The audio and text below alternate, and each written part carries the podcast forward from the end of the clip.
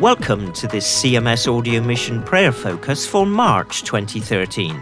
I'm Mike Stranks, and I'm here to introduce two people associated with CMS and to hear with you what they'd like us to be praying for. This month, we're focusing on Asia. As you're aware, some of CMS's mission partners work in sensitive situations, and we have to be discreet about who they are and where they serve. Locations are vague and names are changed. So let me introduce Mary, not her real name, of course, who's been looking forward to returning to part of the world where she served before. Mary has had a long and varied career, serving as a nurse trainer and administrator in many locations. When she met Jeremy Woodham, he commented that the place to which she's going has a reputation for turbulence and violence. Yes, there's always the potential for that. Um, when I was there previously, we had to spend many, many nights in the um, a horrible basement, I have to say, of the guest house where we were staying. And that was for many hours at a time, without electricity, often just with flashlights. However, um, the personnel director who um, interviewed me a couple of months ago assures me that it isn't quite so scary now and that um, it's often curfews, say from about 7 or 8 at night for 12 hours. Um, this group with whom I'm going have been there for 46 years, so they have a lot of security principles and experience nailed down. So I will certainly not take any risks. If they tell me not to go anywhere, then I won't. And then, of course, um, people will be praying for me and I'm sure God will protect me. Actually, my brothers say that every time I go for another term overseas, God gives me two more um, guardian angels because I've worn out the last two at the last place I've been. What particularly are you looking forward to? Well. I think it'd be absolutely fabulous if I could meet up with the three with whom I worked um, when I was there 16 years ago. Um, I know that's a long time ago, but um, I really remember them with great affection. And the women are just brilliant. They're so unselfish. I know that they would give their last mouthful of bread to their kids um, if they were in that situation. So I'm looking forward to um, making new friendships with them and I think that the fresh air in the wintertime, anyway, is just delightful. I always feel a little more stimulated.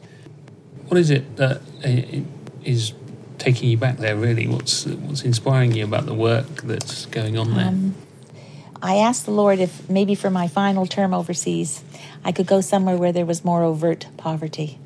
But I really wanted to go back and to be able to minister to people who are vulnerable um, economically and also physically, perhaps. And I think I'll have an opportunity of doing that when I go back. I know I have a desk job per se, but then I can get involved with people in my after hours. So I think it's relationships that really pull me more than anything. I prayed for 20 months for knowing where I would go for this last term. And um, CMS did offer me three other Southeast Asians countries. Um, and I did pray about it, but it didn't seem quite right. But as soon as I got this Facebook invitation, I thought, yes, I'd love to do that. As you're looking back over that incredible lifetime of work in mm-hmm. so many different places, are there any key things that you've learned that you'll be taking with you? Hmm. Well, that's a very good question. Um, I think that my prayer since I've been 16 years of age has been for God's wisdom in all that I do. And God has really answered that prayer in sometimes unusual ways. I can think of a time in nursing administration when I was in Bhutan at a government hospital, and there was a situation I just did not know what to do as the acting nursing director. So I remember committing it to the Lord and praying about it before I went to bed. And in the middle of the night, I woke up and there was an answer literally on my lips. And the next morning I put it into action. And I think it was nearly two years later I discovered that that was exactly the right solution because of all the domino effects of it. And I was able to give God the praise for that. I think um, I have a quiet time every morning. I read my Bible and I pray and commit the day into the Lord's hands. And also, I have little short prayers throughout the day. But I find it very important at night to pause and to reflect back over the day and to specifically thank the Lord for the ways in which He's answered my prayers. And I think it's very important that we don't miss opportunities to thank Him. And I think that increases our trust and our faith in Him. Now, there's probably a question in people's minds, and certainly would be put across by by some people. Christians going to work is, is just secretly to try and proselytize and and convert people to Christianity. Basically, you know, mm-hmm. you say you're going to serve there and so on. Yes. What, what do you say to that? I say that faith is a very important aspect for everybody, and we should respect however other people believe. But I think that when you have a friendship, a relationship that comes into friendship, then you can sit down and dialogue and just explore. You know, what do you believe, and and then uh, perhaps you have an opportunity of sharing what I believe, and sometimes I don't. But the main thing is that um, we will reflect the qualities of God in our lifestyle and in our actions and responses to people, that they will be attracted to Him. Let's give thanks for Mary, for her faithful service over many years, for the way that God has guided and protected her, and for her confidence in Him. Let's pray specifically that she'll be able to make a good contribution in her new sphere of service and that she'll know God's peace and protection. Audio Mission. Last month, we heard from Joe Hazelton, a member of the CMS staff who was recently back from a trip to Paraguay. And this month, it's the turn of Debbie James, CMS's discipleship team leader, who's just visited India for a Faith to Share consultation on deep discipleship. Debbie explained to me who was there. This consultation was a gathering of just over 40 Christians from uh, North India, uh, Bangladesh, Bhutan, and Nepal. So, a real opportunity to learn from those different cultures and contexts. Was it your first time in India? Yes, it was my first time in India, so it was a real privilege, something I've been looking forward to for some time, especially as I've sent many teams to India um, over the past years with CMS. And what were your impressions of, of India as a country? I was struck by how huge India is and how diverse. It's very hard to sum up India in a sentence because it's so different. I had a taste of the northeast, which was totally different from the city I visited in the south. Um, so, perhaps to share some of my reflections on the northeast of India. I first flew into Delhi, big international airport very well operated. And then I flew to a small little airport in the northeast and entered a very different way of life, a very simple, rural, quite striking, quite a beautiful, scenic place. I travelled through the foothills of the Himalayas. It was a very sort of mountainous, hilly, undulating area covered in tea gardens. So beautiful, lush greenery. We saw tea pickers. Um, and I guess there was the beauty um, and the simplicity on the one side, and yet I was struck by, I think, quite the harsh reality of life for people as well. The tea pickers were, I was informed, were picking about 23 kilos of tea leaves a day, which would have earned them a, the equivalent to about a pound. And that sort of reminded me of global inequalities. People were also, you know, living without necessarily access to running water. Some had that, some didn't, and the same with electricity. Some had it, some didn't. So there were signs of globalization everywhere, but still a sense that the fast growing cities like Delhi and Mumbai are not typical of all of India. There's a very different India as well. So the people at the consultation were they working in all sorts of different situations, or would they be mainly working in simple rural situations, or was it a huge range? It was quite a range. I mean, there were a few who were from the area I was visiting, so from that much more rural um, way of life, and others from larger cities. And interestingly, others as well who were training and equipping people in the city to go and engage in mission in very rural areas. So that presented interesting challenges for them. Who were the people that made a real impact on you? I was really inspired by a number of people that I met. There were several um, Christians I met both in the northeast and when I travelled further south, engaging in what we might call social and ethical enterprise. So, using business in very creative ways to serve um, the greater good of the community. Um, one gentleman was sharing how he was running a garage and you know employing labor laborers on an ethical working basis. They were doing, you know, quite ordinary work in many ways, but through the way that they worked, the service they offered, the fees that they charged, you know, they were really modelling something different from the norm, the status quo, to um, the wider culture. And I met a lady as well um, who had set up a a project that was working to empower young adults with disabilities. And again, it was moving into a social and ethical enterprise in the sense that they were learning skills and earning income through producing their own goods um, and using services, whether that be typing or accounting. So they were being equipped for life and earning at the same time. And that was very inspiring to see those initiatives beginning. It's not to say that they're widespread, but there are seeds of those things happening. Uh, another example is uh, meeting with Christians who I felt were doing particularly pioneering work, um, especially amongst different faith groups. So, for example, I met someone who was uh, engaging in mission in the Sikh community, and when I was sort of exploring, well, what does church look like for, for people who've converted to Christianity?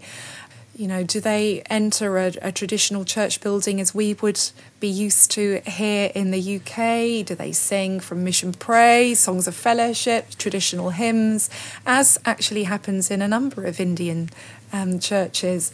And he said, no, it's, it wouldn't look like that at all. People wouldn't sit in rows in chairs. And when it came to communion, for example, um, the, the bread that they would be partaking from would be chapati and they would be drinking wine from the palms of their hands.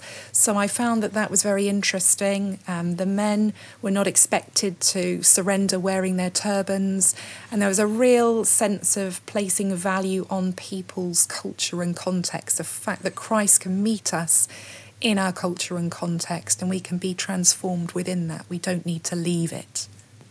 That sounds as though you were really inspired and excited by seeing that. I was indeed. I think we've got much to learn about how we engage in um, cross cultural mission and contextual mission right here in the UK. Um, you know, 21st century culture, rapidly changing technology, globalization. How do we be relevant and understood and authentic in this rapidly changing world? So, what do you think we should be praying for for the people that you met? It would be great if people could pray for our co mission partners in Nepal. Um, I met Suman um, at the Faith to Share discipleship consultation, who is involved in training uh, missionaries in Nepal in the cities for work in very rural contexts. And he would really value prayer for that, for the training, for recruiting new members who would be committed to serving in those in those places. And also he would value prayer for he and his wife who are assessing their own future and wondering whether the Lord is calling them to another place. So prayer for their future it would be really good to pray for all those who were present at the discipleship consultation as they reflect on what was learnt and what was shared and seek to apply that learning in their own contexts. It would also be great to give prayer to the work of Faith to Share as they organise um, future consultations. And the, the vision is that a working group will come out of these series of consultations that will continue to inspire and equip those who disciple others around the world. Debbie James with some prayer requests coming out of her recent trip to India. Audio Mission. Our reflection this month is brought to us by Stuart Blackman, CMS's Direct Marketing Team Manager. Mary is returning for her final tour. She speaks of her previous time, spending many hours during each day in the heat of a basement, hiding. She hears things are now improved and looks forward to breathing the beautiful, crisp winter air in the sunshine. How amazing! Mary's journey with the Lord really struck me as she described two key elements of her faith that we can all learn from. Firstly, that since a child, she has sought God in all her important decisions, often receiving answers during the night. As the psalmist says, I will praise the Lord who counsels me. Even at night, my heart instructs me. Secondly, her persistence in waiting on God, most recently for 20 months, seeking where to make her last mission tour. Mary goes out with confidence in the experience within her team, and this makes me think of Jesus, who leads us with all experience. Mary's strength comes from knowing people will be praying for her and that God will protect her. This is what the writer to the Hebrews describes in chapter 11, where faith is being sure of what we hope for and certain of what we do not see. Debbie spoke of joining 40 Christians from across northern India and learning how faith is being shared in different cultures and contexts. She was struck by the diversity of life and the imbalances between globalization in the cities and the simplicity of rural life, which is often beautiful in its setting but harsh in its reality. Debbie also talked about the local Christians who are sharing their faith through their work ethic, treating their staff and customers fairly something that is standing out as model behavior, which people discover is Christianity at work. And finally, she saw church in a different culture and context. For example, where Sikhs who have become Christians celebrate communion with chapati and wine drunk from the palm of the hand. This is a very powerful reminder that Christ meets all people where they are in their own culture and context. So, Lord, help us this and every day not to be afraid to share you with others, to meet people where they are, as you did and as you do, to have the courage to cross cultural and contextual boundaries and come alongside others. And we thank you for and ask for your protection over all your beloved CMS mission partners who are seeking to do this for you each and every day. Amen.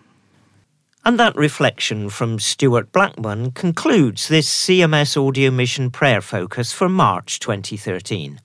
Thanks for joining me, and thanks especially for your continued prayers for CMS, its staff, and its mission partners and associates. I'm Mike Stranks, and I'll be with you again next month with another CMS Audio Mission Prayer Focus.